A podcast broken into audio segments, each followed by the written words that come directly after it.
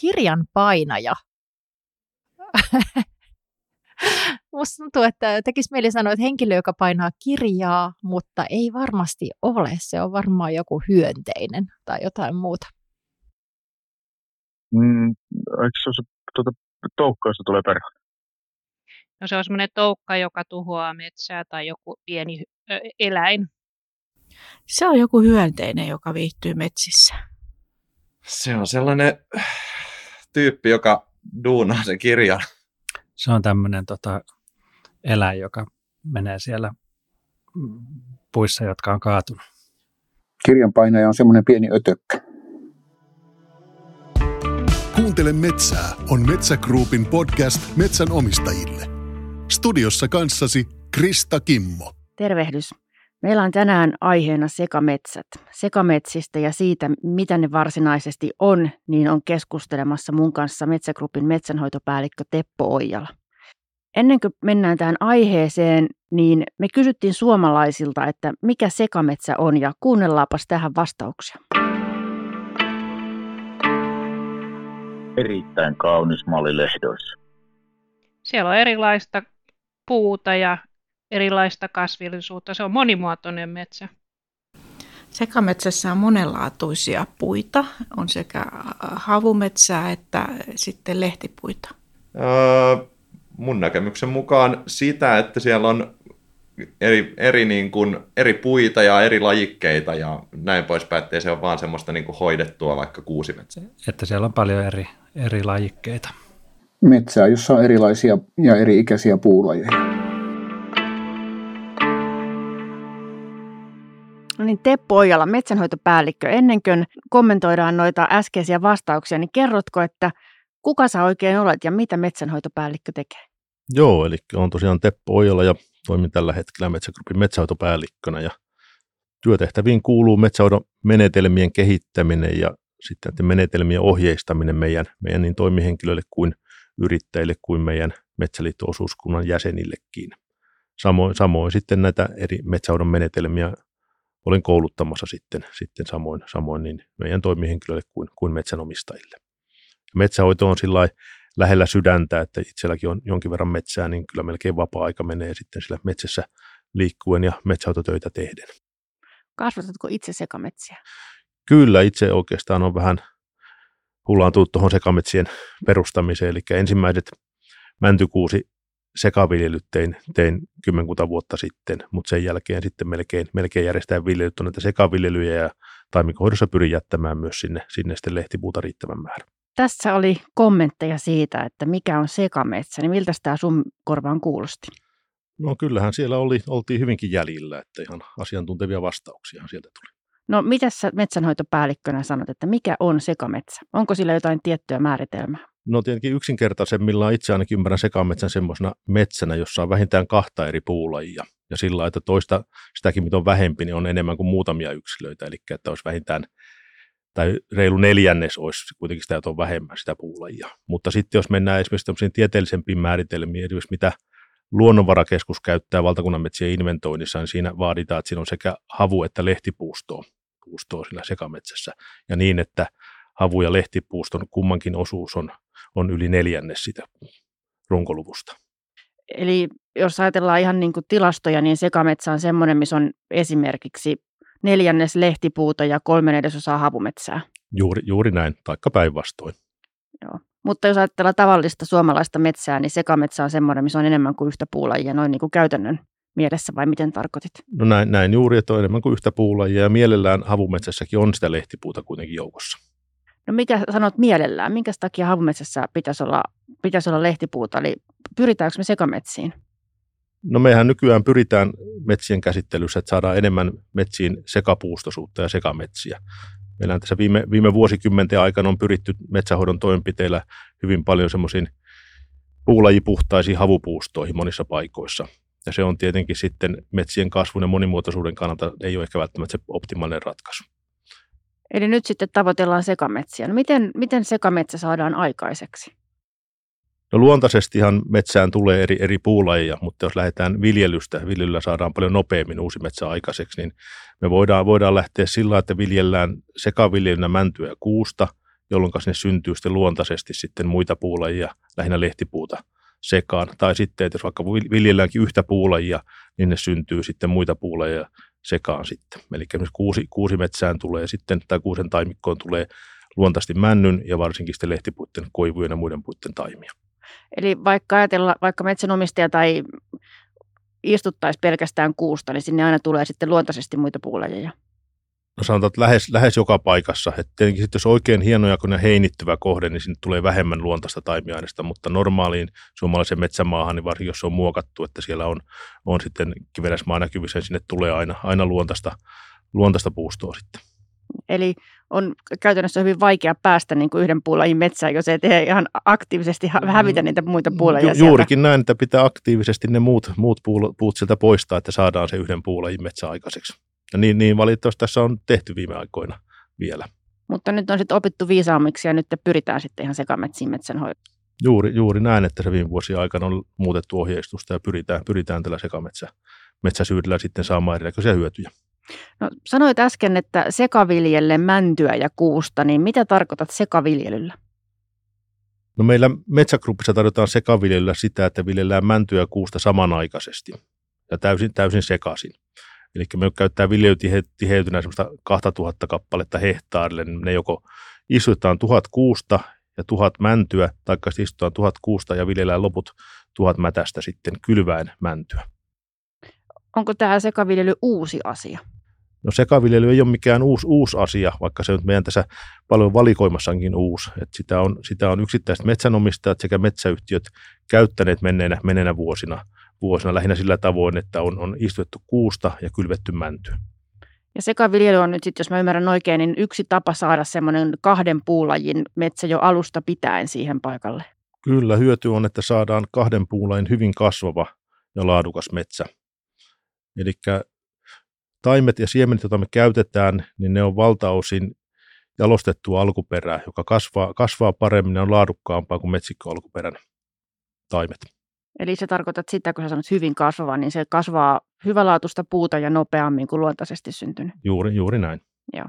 No miten sitten, kun vaikka istutetaan kuusen taimi sinne ja sitten sinne kylvetään mäntyjoukkoon, niin kuusen taimellaan, siihen on vähän etumatkaa, kun sehän on jo päässyt, se on joku 20-30 senttinen tai mikä se onkaan siellä kun sen istuttaa ja se männyn siemen lähtee siitä ihan alusta, niin kasvaako ne samaa tahtiin tai tuleeko siinä tämmöisiä jotain ongelmia?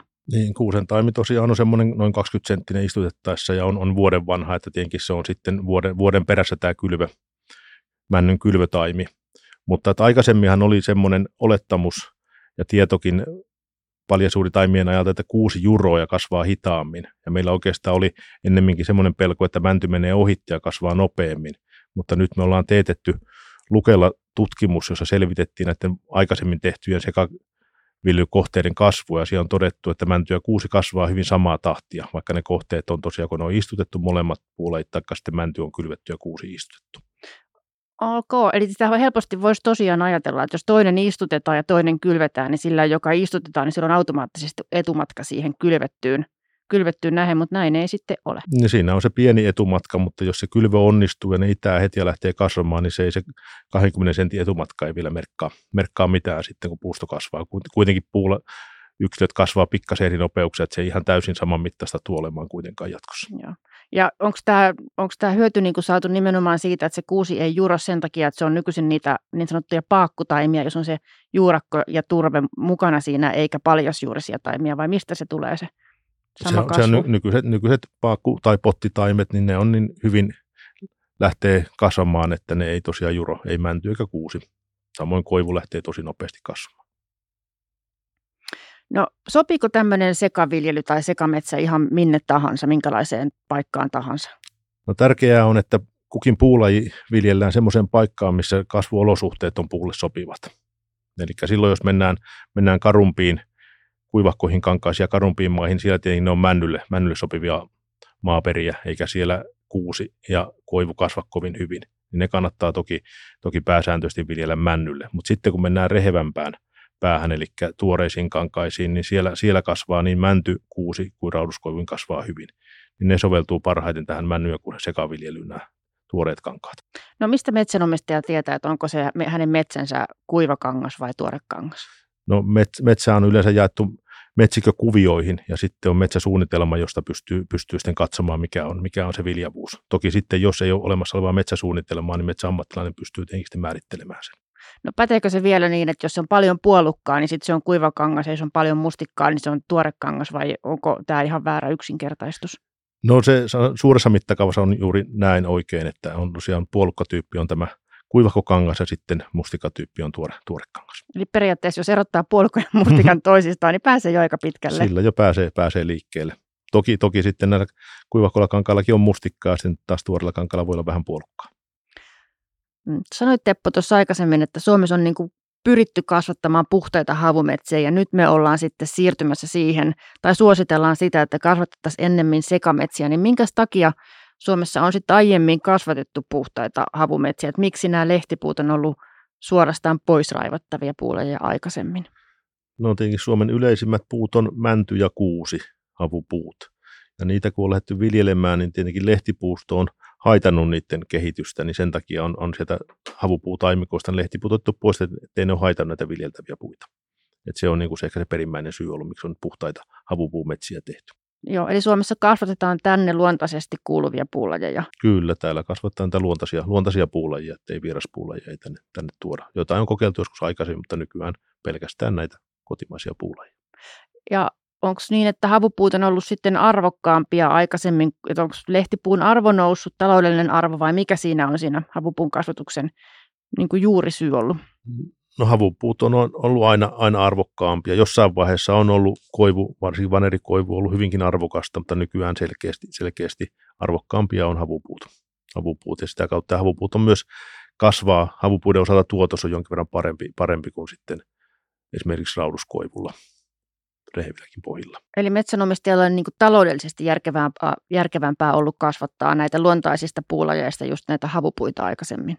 Kyllä, niiden, niiden kasvatus on ollut taloudellisesti parempaa, että on saatu enemmän kuutioita ja enemmän euroja niistä. Ja nyt sitten on käyty suosimaan sekametsiä, niin johtuuko se ihan puhtaasti monimuotoisuussyistä vai onko muiden lehtipuiden taloudellinen arvo noussut vai mikä tässä sekametsäsuosituksen takana on? No tärkein on tietenkin siinä, että on tämä monimuotoisuus lisääntyy, mutta, mutta myös sitten tuhojen kestävyys. Nyt kun ilmasto, ilmasto muuttuu, niin entistä enemmän erilaiset tuhot lisääntyy ja pyritään niiltä suojautumaan, että metsä, metsä säilyy elinvoimassa ja kasvavana. No kuka sen sitten päättää, että mikä puulaji, jos haluaa havupuuta tai koivua voi kasvattaa, niin kuka sen päättää, että mikä, mitä missäkin kasvatetaan? No metsänomistaja itse voi päättää, päättää, mitä puuleja käytetään. Toki niin, että käytetään kotimaisia puuleja, ettei vieraspuuleja. Eli käytännössähän silloin viljellään, viljellään mäntyä, kuusta tai rauduskoivua sekä jossain tapauksessa jotain lehtikuusta ja kotimaisia jaloja, jaloja lehtipuita. Mutta tosiaan vieraslajia ei enää, enää niin metsätaloudessa metsään viljellä.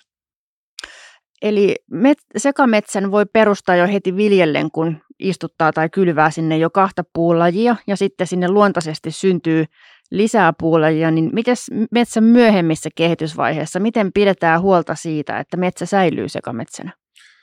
Tuo on hyvä, hyvä kysymys, eli se pitää, pitää tosiaan eri, eri vaiheissa huolehtia sitten, että sinne jää sopiva seka, sekapuustosuus. Eli on se sitten perustettu mäntykuusi sekaviljelynä, taikka sitten istutettu sinne mäntyä kuusta koivua pelkästään, niin kuitenkin sinne, kun tulee, tulee luontaisia taimia, niin sitten taimikohoidoissa huolehditaan, että niitä kaikkia muita puulajia ja puita ei sieltä ottaa pois. Varhaisperkaus, joka tehdään havupuun taimikoihin, silloin kun havupuun taimet on semmoisia metrin, reilun metrin pituisia, niin silloin tietenkin voidaan ottaa valtaosa siitä haittaavasta lehtipuustosta pois. Toki silloinkin sinne voi jättää pikkasen, tai oikeastaan hyvä jättääkin pikkasen pienempiä siemensyntyisiä lehtipuita, että ei, ei raivata ihan kaikkea pois.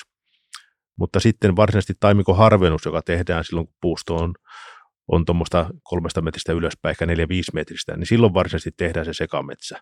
Eli silloin sekä viljelystä taimista että luontaisesti taimista valitaan sitten ne, mitkä sinne jätetään niin, että sinne saadaan haluttu, haluttu sekapuustosuus. Ja jatkossa sitten, sitten kun tehdään ensiharvennus joskus 25-30 vuoden päästä viljelystä, niin siinä vaiheessa myös on katsottava, että sieltä ei hakata, hakata näitä vähemmistöpuuleja, lehtipuita ja muita pois, vaan niitä myös jää sinne kasvamaan sitten loppuun asti. Onko siihen jotain määrää tai prosenttia tai suhdetta, että jos haluaa kasvattaa metsää sekametsänä, niin minkä verran sinne, se käytit tämmöistä vinkeitä termiä vähemmistöpuulajia, eli niitä puulajia, mitä on vähemmän, niin minkä verran niitä pitäisi niin kuin jättää verrattuna siihen pääpuulajiin? No tietenkin, jos ajattelee mäntyä ja kuusta, niin niistähän kannattaa katsoa, että kumpi, kumpi paremmin kasvaa, että siinä en oikeastaan sano, että jos on sekavillinen viljelty, niin sitten, sitten ehkä pikkasen on jompaa kumpaa on enempi, mutta sen mukaan, miten ne on siellä lähtenyt kasvaa ja miten niiden laatu on. Mutta sitten lehtipuun osalta, niin lehtipuuta pitäisi mun mielestä olla kuitenkin se 10-20 prosenttia siellä koivua sekä sitten, sitten myös näitä muita, haapaa, pihlajaa ynnä muita. Lähinnä tietenkin ne voi nämä muut puulajit olla, että jos siellä on sopivia säästöpuuryhmiä tai suojatiheikkoja, ne on siellä, mutta kuitenkin, että siellä on myös muita, muita lehtipuita kuin koivua. Eli jokainen, joka tulee sinne metsään tekemään työtä, niin hänen pitää pitää huoli siinä omassa työvaiheessa, että siellä säilyy se sekapuustoisuus. Kyllä, ja tietenkin meidänkin pitää ohjeistaa meidän niin metsuriyrittäjät kuin sitten hakkukoneen kuljettajat, että mitä, mitä puita he säästää sinne, että se tosiaan syntyy, syntyy semmoinen elinvoimainen sekametsä. Sä sanoit Teppo aikaisemmin, että jotain sellaista, että sekametsistä on hyötyä, niin mitä ne hyödyt on, mitä sekametsien kasvattamisella saadaan, että miksi sitä nyt suositaan? Sekametsiä tavoitellaan sen takia, että tosiaan saadaan metsien monimuotoisuutta lisääntymään, mutta myös sitten tuhon kestävyyttä tauteja, tauteja ja tuho, tuholaisia vastaan. Ja metsien monimuotoisuuden kannalta voi ajatella, että jos on yhden puulajin havumetsää, niin siellä on aika vähän eliöitä, mutta sitten mitä enemmän siellä on puulajia ja lehtipuuta, sen enemmän sitten on eliöitä, jotka niissä, niissä, niistä puulajeista hyötyy.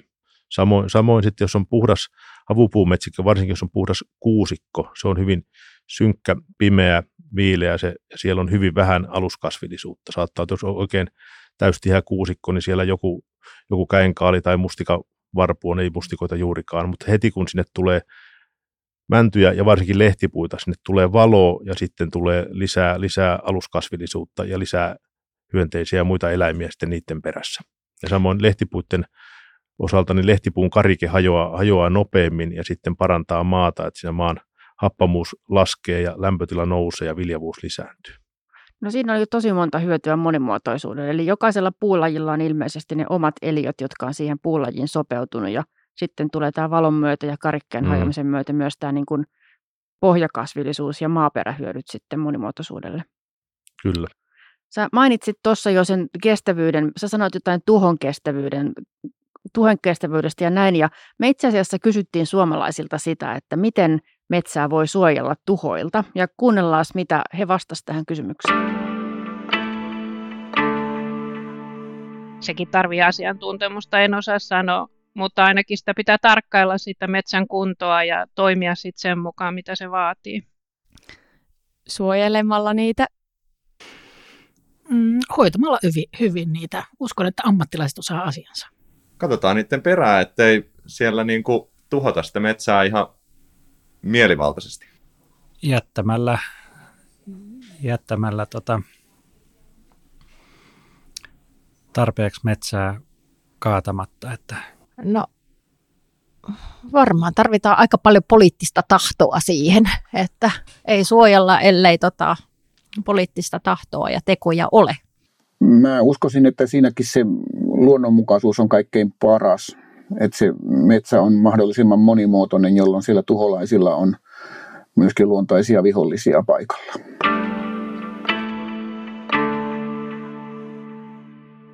Teppo Ojala, musta tuossa noissa vastauksissa tuli hyvin esiin se, miten eri tavalla voi tar- määrit, niin tarkoittaa sanoilla metsätuho.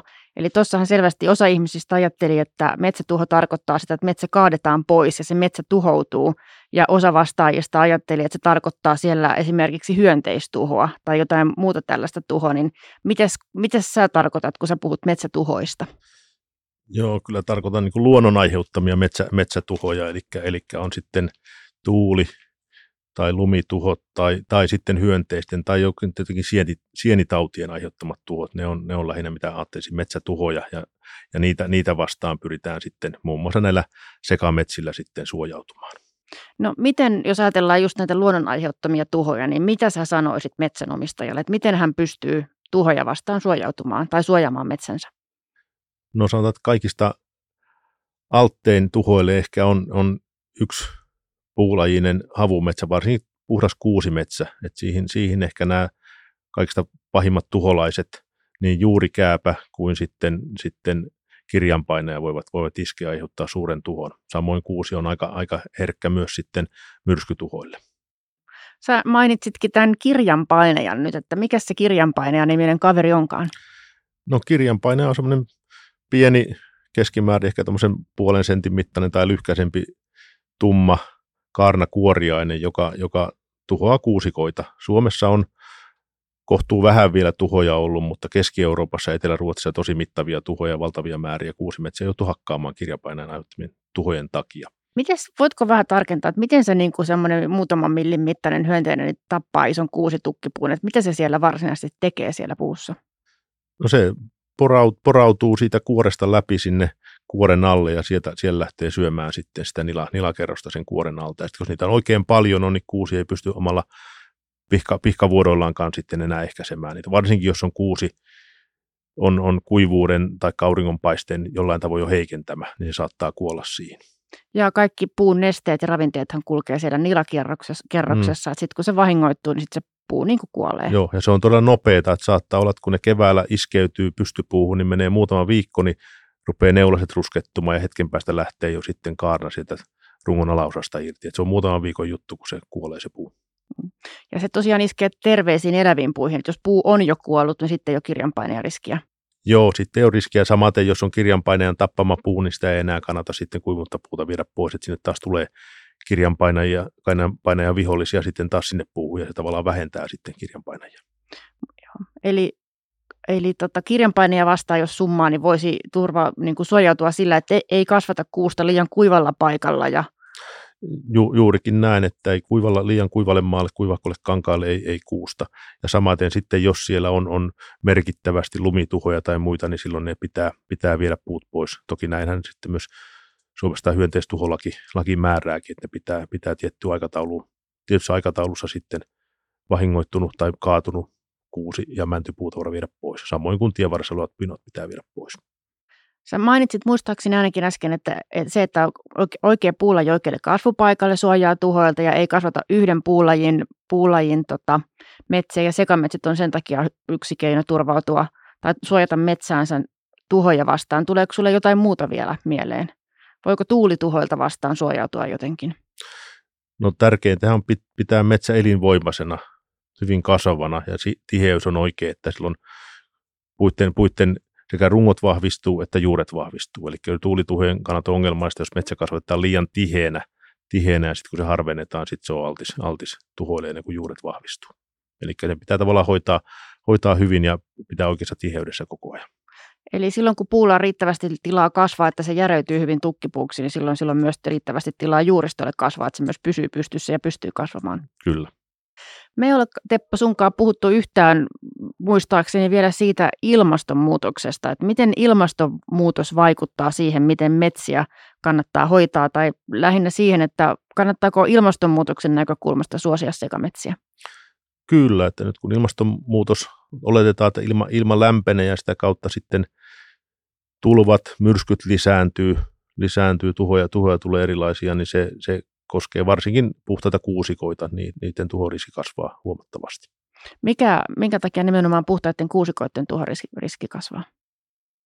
No kuusi on arka kuivuudelle, että jos tämmöisiä kuivia, kuumia jaksoja tulee kesällä, niin kuusi, kuusi kärsii niistä enemmän, enemmän kuin mänty tai sitten lehtipuut. No miten sitten, jos ajatellaan talvia? Tässä on ollut aika usein nyt viime vuosikymmenen aikana ainakin muistini mukaan semmoisia talvia, että ei ole välttämättä ollut kunnon pitkää talvea täällä etelässä, niin ilmastonmuutoksen myötä tämmöiset talvet saattaa lisääntyä, niin vaikuttaako se tämmöinen lämmin roudaton talvi johonkin puulajiin haitallisesti enemmän kuin toiseen? No tietenkin jos ajattelee näitä tuuli, tuulituhoja, että jos se routaa, routaa maassa ja sitten kuusella kun on pinnalliset juuret, niin helpommin se kaatuu tuulen tai lumen, lumen vaikutuksena, että niin sitä kautta tuhot lisääntyy, talvimyrskyjen tuhot. Et sitäkin kautta sekametsä voisi olla turvassa enemmän niiltä tuulituhoilta. Kyllä, sekametsä, sekametsä auttaa varsinkin koivu taas sitten talvella, kun ne on lehteen, niin se ei niin helposti tuulessa kaadu. Toi kesällä, kesällä koivukin on herkkä kaatumaan. No Teppo, tähän meidän keskustelun päätteeksi. Miten me saadaan Suomeen lisää sekametsiä? No lisää, lisää sekametsiä tehdään siinä vaiheessa, kun metsiä uudistetaan. Että jo olemassa olevat metsät, jotka on jo varttuneita taimikoita tai siitä, siitä isompia, niihin ei enää oikein sekapuustosta saada, saada aikaiseksi. Mutta sen sijaan sitten, kun lähdetään perustamaan uutta metsää, joko, joko sillä on aukko, johon lähdetään istuttamaan, tai sitten on nuoria taimikoita, joita ei ole vielä, vielä harvennettu, niin siinä vaiheessa kannattaa miettiä, mitä puita sinne haluaa ja sitten jättää sinne kasvamaan kaikkia niin, niin niitä viljeltyjä puulajeja kuin myös sitten luontaisesti syntyneitä haluttu, haluttu seos, jolloin saadaan, saadaan sitten se sopiva sekametsä aikaiseksi. Kiitos Teppo tästä mielenkiintoisesta keskustelusta, jossa pohdittiin, että mikä on sekametsä ja miten sellaisen saa aikaiseksi. Kiitos. Kyllä metsä pitää huolen omistaan.